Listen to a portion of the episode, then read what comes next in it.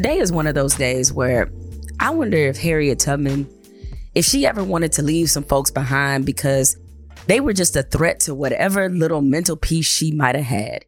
Did she ever say to herself, Self, some of y'all can't go with me, or at least wish that they couldn't go?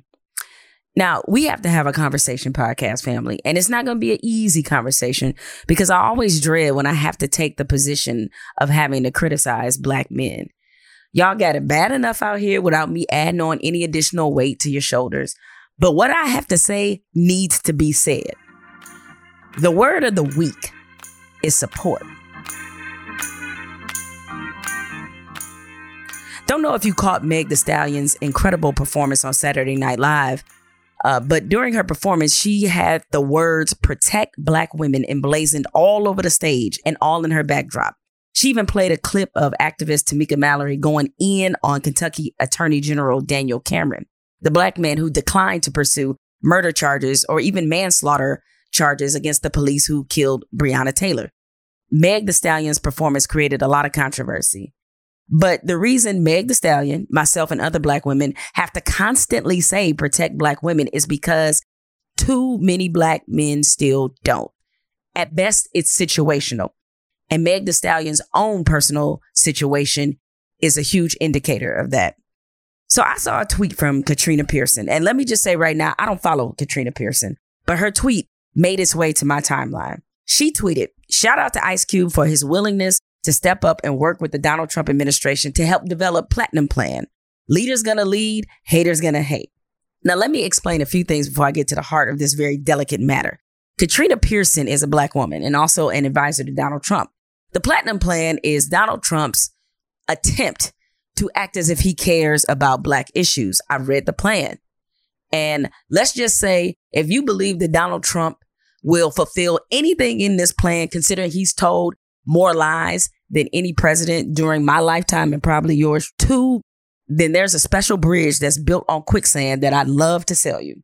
Now, as my regular listeners know, Ice Cube was a guest on this podcast and we talked extensively about his contract with Black America, which detailed what would best help our community from financing to education. Ice Cube has made it clear, and he's been doing this for months, that Black people should withhold their vote until either Joe Biden or Donald Trump come up with a comprehensive strategy that adequately competes for the Black vote. It should be said, Joe Biden on his website has his plan for Black America. If you haven't read it, go look and find it because what I don't want to hear is what's Joe Biden's plan? It's on his website. Go look for it. Now, right before I saw this news about Cube, I read a column written by Blavity's Terrance Woodbury. I don't know him, um, but his column confirmed what I saw happening, but didn't believe was actually happening. I thought it was like an optical illusion, or rather, I hoped it was. But there it is. As of September, 18% of black men under 50 say they support Donald Trump. Terrance Woodbury wrote about how Donald Trump is targeting black men because he's hoping for either one of two things. One, that he can get at least 10% of black men to vote for him, or two, he can depress the black vote enough so that he benefits. Now, Donald Trump has found a major weakness in Joe Biden's campaign, and that weakness is black men because from the last election, the support of Trump from black men has doubled. So now I'm going to say that part that needs to be said. If you are a black man that supports Donald Trump, it is a slap in the face to black women. You can't claim that you love black women and you support black women and then sell us out by voting for Donald Trump. 98% of black women voted against Trump in 2016. And I assume those numbers will be basically the same in this current election. And I'm still pissed at the 2% of black women who might have voted for Donald Trump. Now, that's the reason why Donald Trump has not come up with a plan to address black women because he knows we're a lost cause. We ain't voting for him. Now, if as a black man, the health, safety, and well being of black women isn't part of your voting plan, then you aren't voting for black people, you're voting for yourself. Black women overwhelmingly support reproductive rights, which Donald Trump and his administration are trying to take away. Black women get paid 61 cents on the dollar compared to white men, which Donald Trump has no remedy for or has shown any concern to fix. He hasn't said shit about the gender wage gap. Black women are four times more likely than any other racial group to die giving birth. And right now, Donald Trump is trying to end Obamacare and has never presented a health care plan. trans, queer, and lesbian black women have been subjected to discrimination and hostility by this administration, which has banned trans soldiers, allowed businesses to use religious freedom to engage in outright bigotry toward these marginalized people. Over 200,000 people have died from COVID 19 because of this president's incompetence, which includes a disproportionate number of black people. That includes black women, mothers, grandmothers, great grandmothers, aunties, sisters, cousins, and friends. Donald Trump has been the most corrupt, dishonest president in history. Yes, worse than Richard Nixon. And I don't know why anyone would ever think he cares about anything beyond his personal interests. I do understand that Trump's message is resonating with black men because he's a businessman, one that has failed extensively, but he still discusses economics. And he also has discussed criminal justice. He has strategically spent millions on Facebook ads, which reiterate the message that Joe Biden wrote the 94 crime bill, which exploded mass incarceration and had an adverse effect on black men. His campaign also has an ad featuring Alice Johnson, the black woman he gave a full pardon after she served 21 years in prison.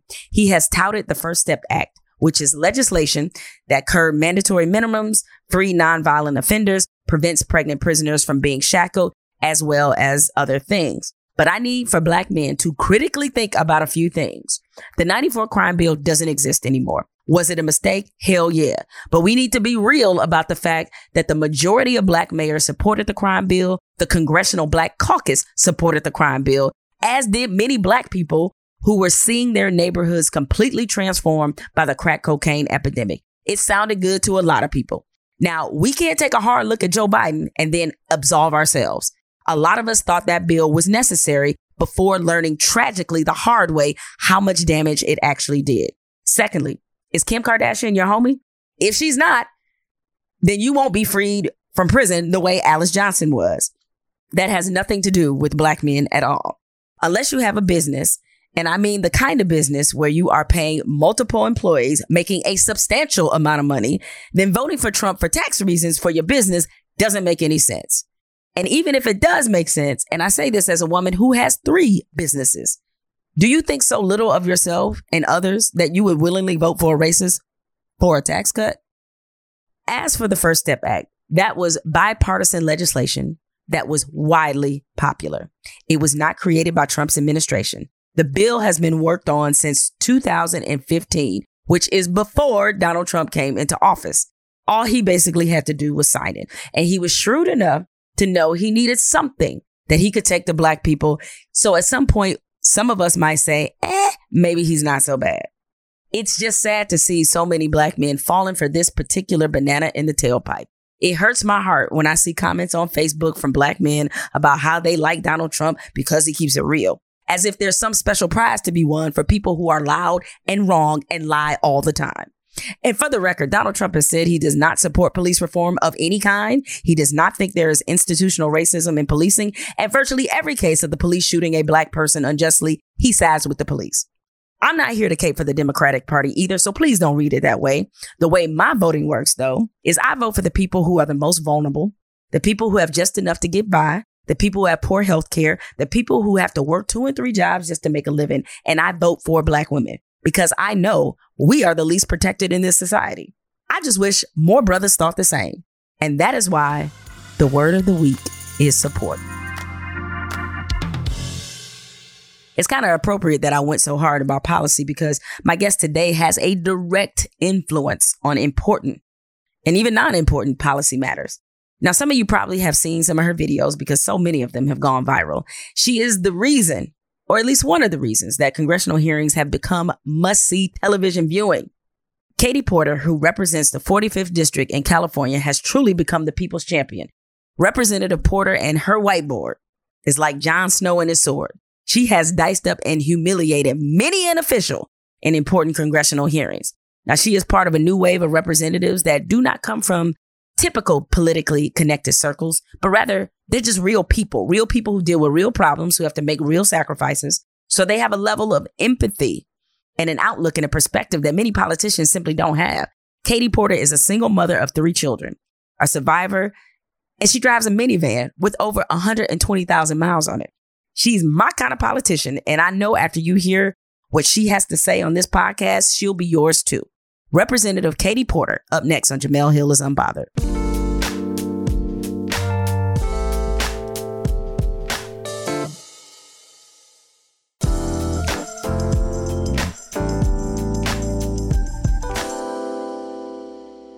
This feels very bizarre to say to somebody who is as wonderful and awesome as a politician as you are, a congresswoman, I should say. Let me not undersell your title. Is like, I'm a really big fan of yours. And I, that's such a bizarre thing to say about an elected official. But like a lot of people, I've seen you in action and, um, you know, certainly have uh, been exposed to your brilliance. So you're the, I mean, you're you're somebody I'm I'm a fan of. So I, I mean I, I, think there's a there's a whole Katie Porter hive out here, and I'm proud to be in the hive. Does it does it feel kind of bizarre that you have become a celebrity, even though your job is to obviously represent the people in your district? Well, I think it's really good that people are aware of what is going on in Congress. So, to the extent that they're watching clips of me in hearings or they're seeing me talk about issues in a way that connects with them, that's good because that's connecting people to government. Um, and that's really part of the job. And I think it's part of the job that for too long um, people haven't really focused on. And so I think a lot about that, having been a teacher, that part of my job is to share the information that I either have or can get if I'm doing my job well with the American people. And sometimes that's doing TV shows, sometimes that's doing podcasts like this, sometimes it's it's doing you know videos on Twitter or hearings. This afternoon I somehow got talked into a cooking thing on Instagram Live, which is sure to be an utter disaster. But I think the goal is to really recognize that part of your job is to answer the questions of the American people, to help them understand what's happening in government. So the the whole sort of like people wanting me to sign their t-shirt and stuff like that part is very weird for me um, i was a professor before this which is definitely where i think smarter people go to seek obscurity is academia so this is a very very different um, kind of setup but i am gratified that people are connecting with their government working for them. Well, your your hearings, and when people know that you're going to be questioning somebody, be it Louis DeJoy or or whoever else, um, is that it becomes almost like a must see event um, that people want to see who like Katie Porter about to get somebody's ass today. I need to see. no, I, I'm starting to get a little bit nervous about it. Like, I I think it's really hard to know what you're going to get out of any given witness.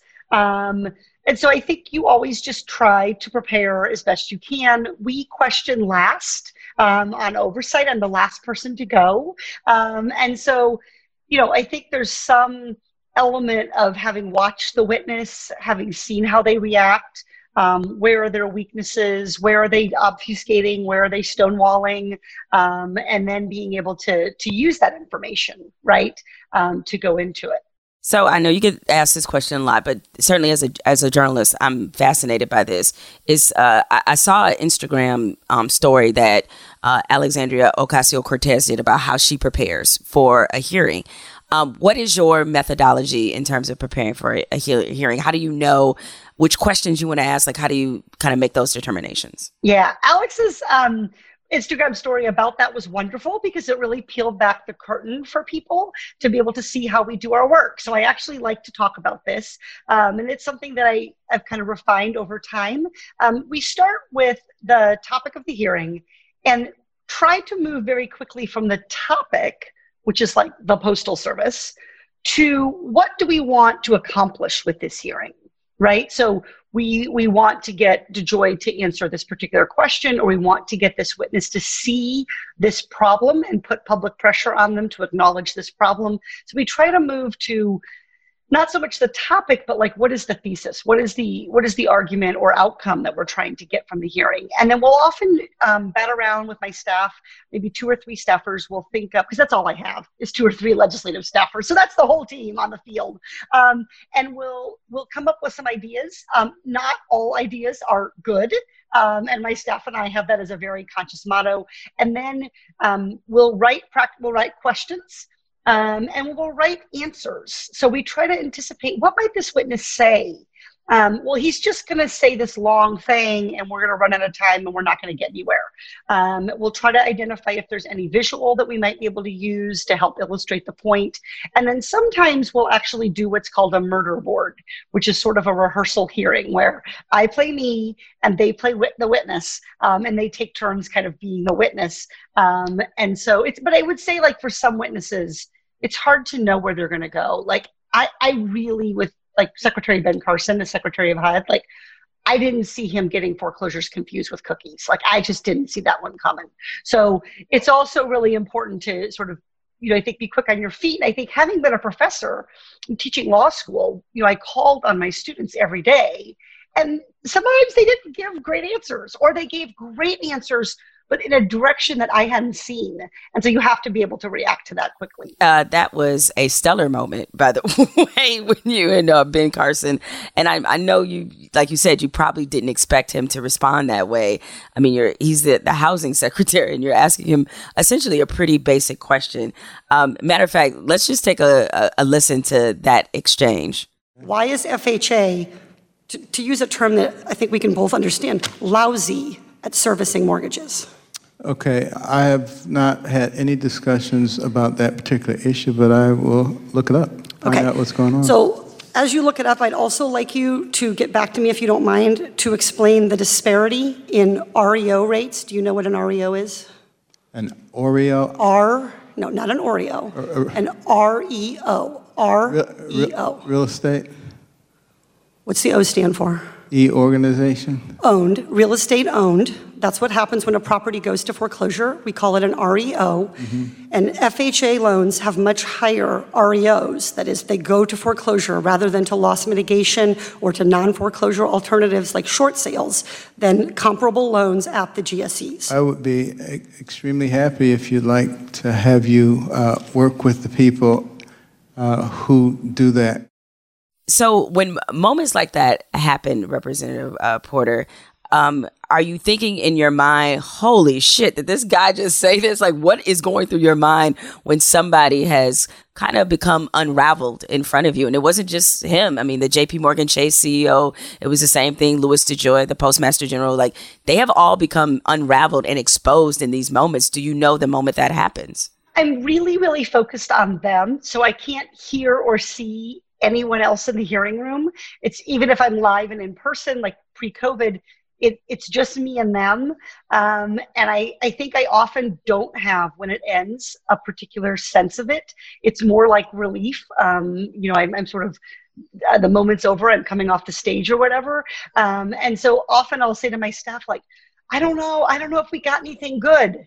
And they're like, you're blowing up on, right? Like everyone's like going nuts. So, you know, I think with the exchange with Mr. Carson, for example, like I was just a little bit outraged. Like I'm, I've been working on this issue with regard to foreclosures and, and REOs and blight in, in communities of color in California here for 10 years. I finally get my chance to try to fix it and I can't even have a conversation with you.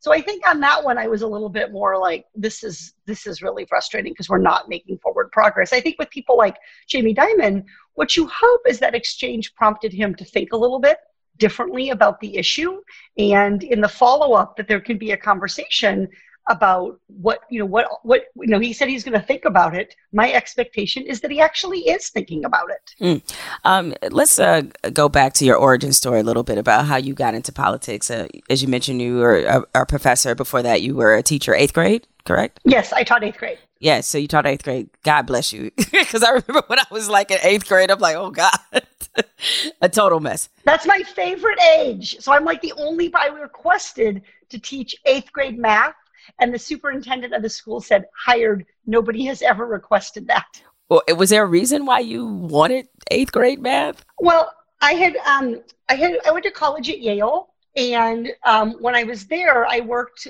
uh, two summers and every semester in a program for talented and gifted kids in New Haven. And so, you know, there's a lot of need to help those who have different learning needs, those who are struggling to, to learn how to read, those who don't have resources. But especially in some of these under resourced schools, there is not an extra dollar left over for gifted kids. Um, and that is also a need. Those kids also have learning differences. Um, and so I loved doing that program. And what I taught those, those gifted kids in New Haven was eighth grade math. So I had things like musical monomials where I would write monomials and polynomials on the cement and then play music and you had to get to a polynomial. Um, and so I think I was always tried to be very, very creative. But you know, when you teach something like eighth grade math, and in law school, I taught something called, ready for this? The Uniform Commercial Code. I mean, if that's not smoking hot, what is? So when you teach these courses, I think you're prepared, like you have to be the party. I do think these subjects are interesting. Eighth grade math is so fundamental to opening up doors for people into all different kinds of career paths. And commercial law is really the foundation of our economy in many ways, right? Borrowing and debt and credit. But I think you have to be prepared to interject some enthusiasm as you draw people into the subject. Uh, well, th- uh, that I think probably prepared you for politics easily, right? Dealing with eighth graders, like that was a natural entry point to some degree. But anyway, getting back to your origin story, so you you you you did these things, and I know that you developed a relationship with Kamala Harris when you were still a professor, and also with Elizabeth Warren. But what was it that nudged you into into this arena that said, you know what, I'm going to represent the people of this district. I'm going to run for office. Yeah, during um, the 2016 election, um, partly because of having known Elizabeth, having worked on research, partly because of the amazing opportunity that Kamala gave me when she was Attorney General to help families facing foreclosure and enforce the bank settlement that she got. Um, during the 2016 campaign, I'd been invited to work on housing policy. And so this was everything from housing finance, FHA, um, Fannie Mae to low income housing, public housing, the need to invest in some of those things. And so I was I was invited to join the transition team, um, which is usually like a six week stint in Washington to help the new administration think about their priorities and people. And so I had gone to the um, store and I had purchased winter clothes, which I like like boots and tights and other horrible, you know, instruments of oppression. And I like when Clinton lost and Trump won, I took all those clothes back to the store. I rolled the whole suitcase in there and just returned everything. But I remember feeling like I lost my chance. I lost my chance to make a difference in policy. Um, housing, shelter, homes, these things are so important. They're really a huge building block of opportunity and, and potential way to address inequality in our country. And so I thought, well, you know, I'll have to wait. I'll wait. I'll see what Kamala does. I'll see what Elizabeth does. These are amazing people. They have great things ahead of them. And I was right about that. But somebody said to me, I don't get it, Katie. Like, you don't wait for anything. Like, if the drive-through line looks long, you park and go into the store. Like you, you'll change grocery lines four times. You're so impatient. Why would you wait for somebody else to make it possible for you to make a difference in the area of policy that you care about. And so I decided to run um, for office, but it really was, I think, having seen Elizabeth do it, having seen her move from professor to elected official, I had sort of seen a path. And then with Kamala, you know, when I moved to California, I was uh, pregnant with my uh, third child uh, this was my first time living in Southern California. I grew up in Iowa. When I interviewed in Irvine, I had to look to see where it was in the map. This was, you know, 10, 12 years ago. And working for the people of California, helping them with their housing needs, doing programs all over the state, working with community partners, hearing their stories, understanding how complex um, and how deep the need is here for people to deal with housing and affordable housing. I loved serving the people of California. It is a bigger challenge than serving a state with fewer people. Like when I was running that foreclosure prevention program, I would often think like, this would have been a lot easier to do in Wyoming or Iowa. Um, but it was such an amazing experience that Kamala gave me, and it made me realize that I I really loved and needed that public service aspect in my in my life to be fulfilled. Do your kids understand what you do for a living? Oh hell yeah! These children are. I mean, let me just tell you the kinds of things that happen at dinner. I mean, it's a reality TV show waiting to happen. So, you know, people are like my son the other day said, Mom, you're just a neoliberal. I was like, oh my God. Wait, your son called you a neoliberal? Yes, yes. He's a teenager, so this is going to happen. Um, he wouldn't get in the car the other day because he's not going to contribute to global warming. then I was like, well, how would you get there, Luke? Right. So it's it's constant. Um, my daughter this morning was like, Mom, your bangs look weird. I mean, they're very like, I hope you're not going to be on TV. Um, my middle son, I mean, when we had the presidential going on, my middle son was a huge Kamala fan. Um, he's like, she is my senator. I'm a Californian. Like, I support her. My youngest daughter's named Elizabeth, so she was a big Warren fan. My older son whipped through a few people, Beto and somebody else, before landing with Bernie. So I, I, was like living the dream, like every every day, every night. Um, my son put a sign on his door that said, "Do not enter if you don't support the Green New Deal." I mean, these these children are they're they're living it. Wow, you um, looks like you have some future politicians in training, policymakers. I, I, definitely have like three very challenging constituents that I am dealing with every single day. So if you went over your house, you know that you're you're pretty good in, in terms of reelection. if you could win over oh, your house, they're putting me through the ringer. People are like, "Oh, you haven't had any town halls lately." I'm like, well, I have to do a lot of virtual town halls, but I'm having an in-person town hall every night at the dinner table. so, um, given how good you are at questioning people um, in hearing, can your kids even get away with anything with you? And and the fact that you just you just not about the bullshit. Like, do your kids get away with anything?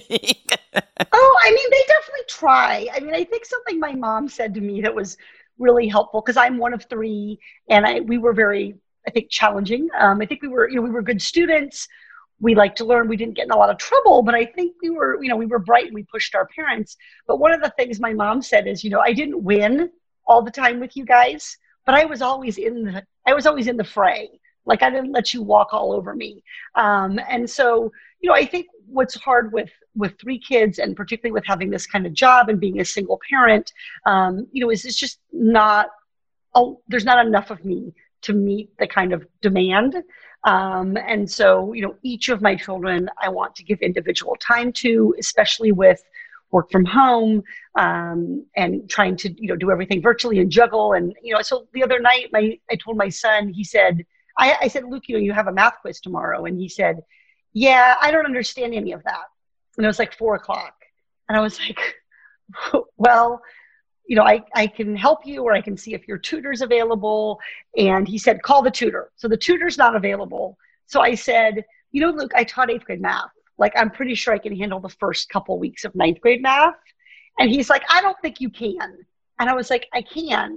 But by the time I got ready to help him, after I had done two loads of laundry and cooked dinner and picked up and dealt with my other kids, he's like, Mom, I'm too tired. You missed your chance. So I think there's a lot of that with my constituents too, just wanting to be more places that I can actually be, wanting to hear more conversations than any one person can hear. And so it is cumulative. Like the longer you do this, the more you learn about your community. And that's probably the most rewarding part about being an elected official.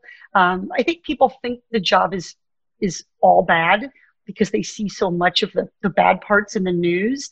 But there are two true joys of doing this job for me.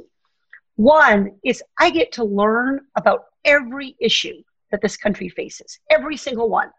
Ones that I've spent my whole career thinking about, like access to credit for low income communities, and ones that I hadn't thought about until I got elected to Congress, like what's happening to the Uyghurs in China. So I love that. I get to learn all the time. And I have amazing staffers and people in the community who teach me. Um, and then the second thing is, and this is something Elizabeth Warren told me when I told her I was going to, you know, was interested in running for office after the 2016 election. She said, you know, every day you will see something differently in your community than you did before. You'll, you know, there's a building that you've driven by a hundred times and now you're going to tour it. There's a group in your community that you know is part of it, but you really haven't been in conversation with them. And so that is such a pleasure to get to to connect with so many different pockets of your community. And i think a lot of us for, for reasons of isolation of being busy of segregation all kinds of both structural and personal reasons don't get that opportunity. And for me it's something i really treasure. I, I this happens to me on a, a regular basis. And because you're in the thick of it I, i'm curious to your perspective as to how you don't do this. Um, I wake up some days and I look at everything that's happening in the news and I'm like, what the fuck are we doing? Like I literally it just I I'm I'm in a level of frustration before like 8:30 a.m. How is it that you maintain this incredible sense of optimism and belief in our systems when at times they seem to be failing so badly? Yeah. I mean, I, I think everyone has their moments, and I think COVID 19 has um, put a lot more of the weight of the challenges that this country faces on each of us. And I think if you're not feeling that, you're not you're not looking around at what this country's going through. Um, but I think part of it is look, I, I, I by running for office, I put myself in a position where I can take action. So I might wake up, look at the news, and be like, oh, like today I was looking at the pyrotechnic gender reveal parties that started these wildfires, and I was like, I just can't, I just can't, I have no words, right? But then I realized I got to get going. Like I have things I have to do today. I have, you know, um, voters I have to engage. I have conversations I have to have with candidates who are trying to to run and win around the country. And so I think that is is really important. The other thing is, I mean, I I was a teacher, and so I really believe that people can learn, and in that learning, they can learn in part how to change the world in the direction that they want to. And that's why people go to law school. I mean, sure, there are people who go to law school because they can't figure out what else to do or they can't, you know, their dream of being a pro golfer failed or whatever it is. But most people who go to law school want to do something positive um, to help the world. And so, you know, I, I think about that a lot, that that's what a lot of my constituents want, but they don't know how and they feel and they are. And I think this is such an important point. They are actively thwarted by things like corporate special interests from making change. And so I, I, think people often don't realize the degree to which the entire narrative around some of the problems in this country is being shaped.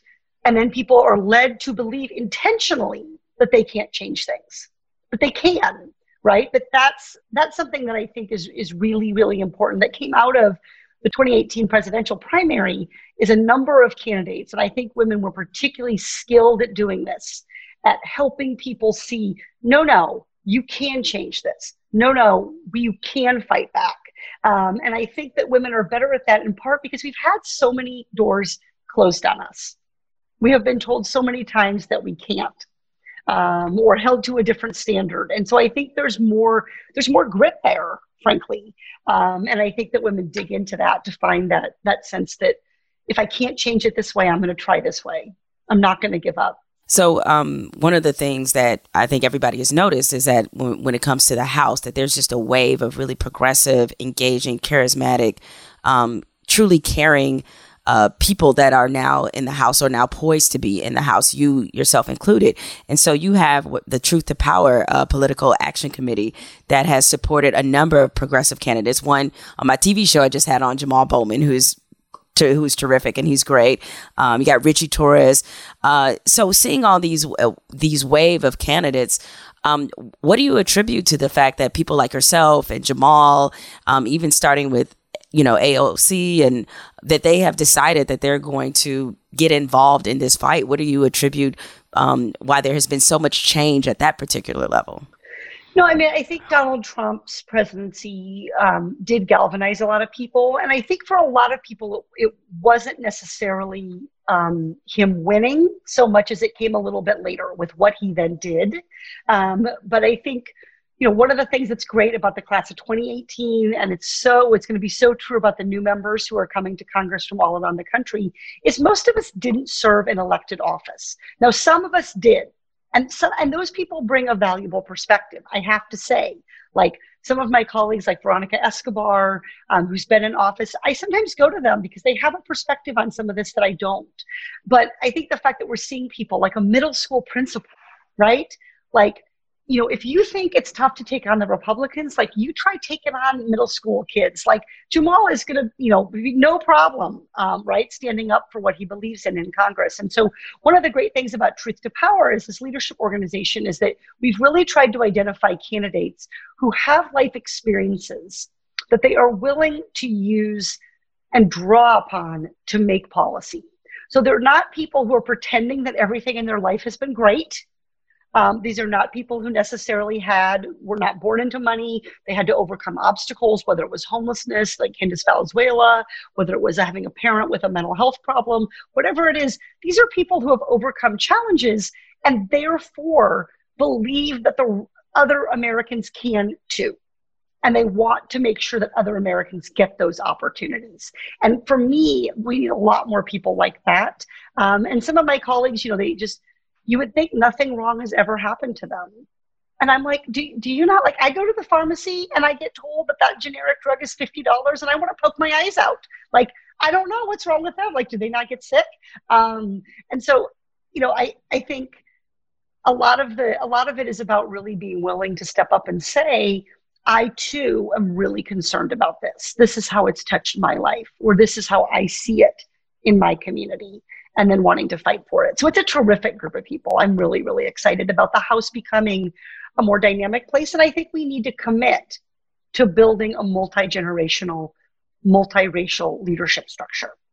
And so that is something that we need to continue to press upon in the next um, in the next Congress, too, is trying to elevate voices at different levels of experience, um, both age and I think experience being in the House. Yeah, because there are some politicians that I look at, Mitch McConnell, who I'm like, do you even like people? Like, I don't even understand you, dude. Like, it's like you hate people. Like, why are you running in something that is about a public service? And I think that is the part that people forget.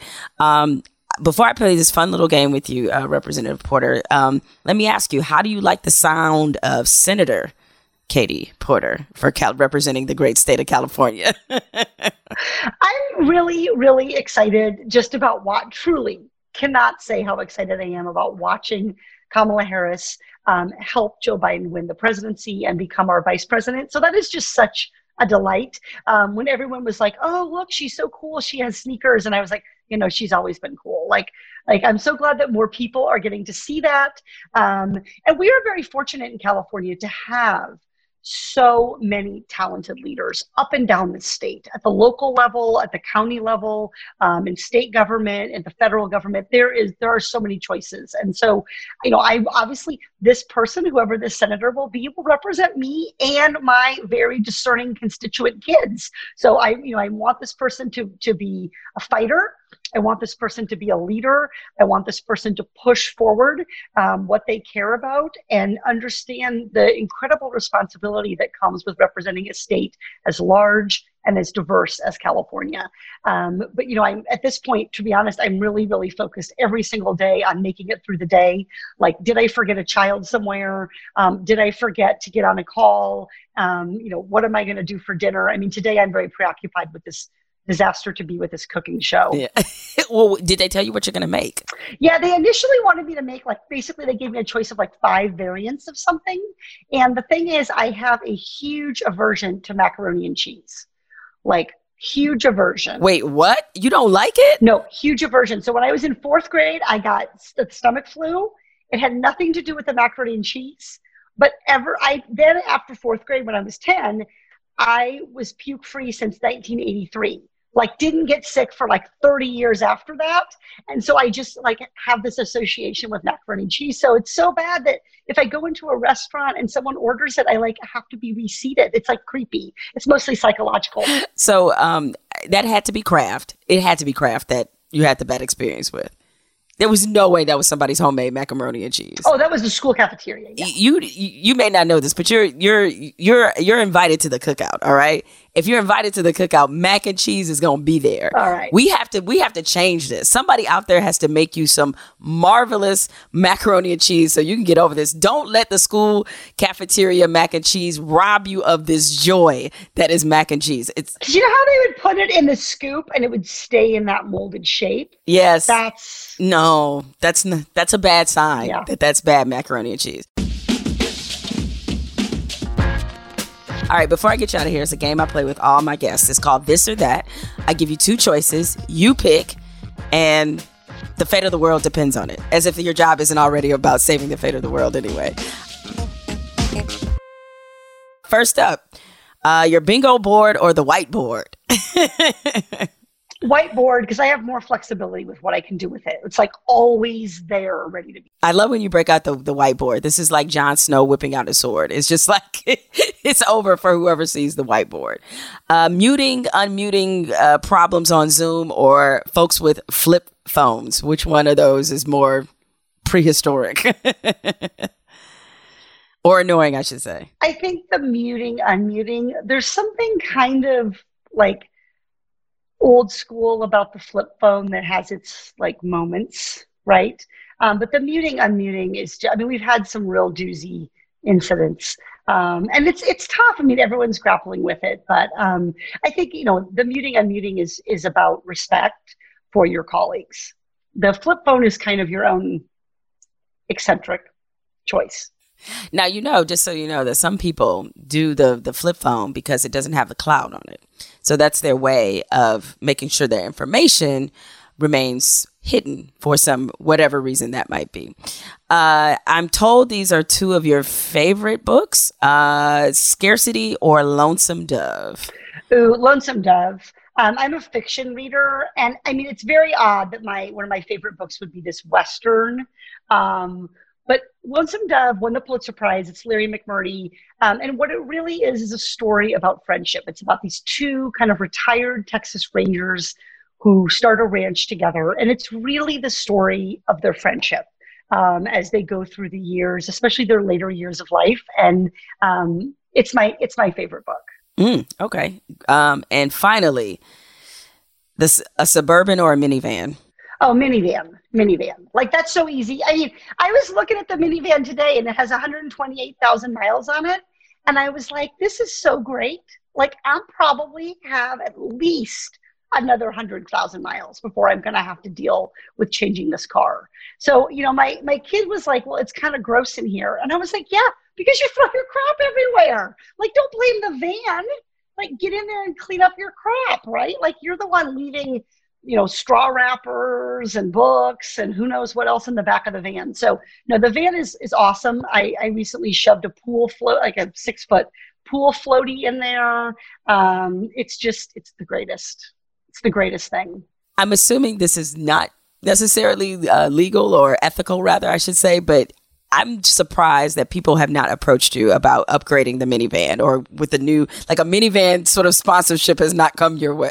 Somebody did make me get um, a minivan cookie that was really one of these beautiful, like beautifully painted. It was like a painting on a cookie of my minivan, and I thought that was pretty fun. Um, but I, the minivan doesn't need an upgrade. That sucker's got it. You know, it's roaring on. well, look, uh, Representative Porter, thank you so much for spending this time with me. I know you're extremely busy. You have uh, a country to help run. You have children. You have all these things going on. So it does mean a lot that you took this time. And uh, I, I'm recently moved to LA. I've been here now for two years. And as you said about the level of leadership here, it really is quite um, amazing. And so uh, I would say I wish you were my district representative, but I got I think I got a pretty good one. so I think I'm good. But the 45th district is well represented by you. So good luck with everything, and um, we'll be watching it. And I can't wait to see you totally annihilate someone else who deserves it uh, in one of these hearings. So thank you, and good luck with everything. Thank you so much. All right, I appreciate it. All right, Representative Porter's getting out of here. Y'all know what's coming up next. Final segment. Fucking, I'm bothered.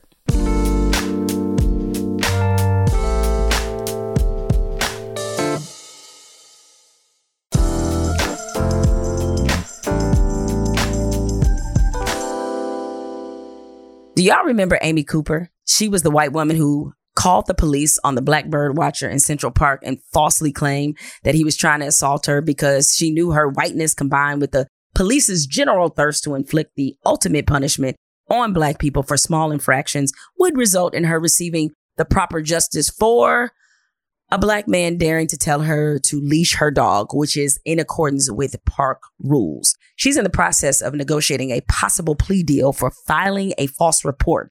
And come to find out that Amy Cooper didn't just call the police on Christian Cooper once, which is the video most of us saw.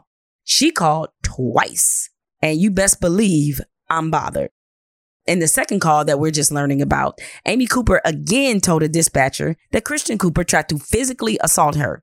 So that's two 911 calls where she's making false claims that a black man is out to do her no good. Christian Cooper said after she lost her job and temporarily lost custody of her dog that she has suffered enough. Enough is enough, he said. With all due respect to Christian Cooper, and I realize that he's the one who was victimized, so his feelings definitely have priority over mine, but he can't so easily overlook the fact that this situation could have had deadly consequences. Black skin is a weapon as far as many of the police are concerned. And because a white woman was at the center of this false complaint, it is not hyperbole to say that she put Christian Cooper's life in jeopardy. She knew this, which is why she called to begin with. And she made sure she did everything to put some Miss Ann sauce on this whole situation. And people are mad about what Bill Burr said on Saturday Night Live. I don't feel sorry for Amy Cooper. And while it's up to Christian Cooper to forgive her, the rest of us certainly don't have to comply. Stay unbothered.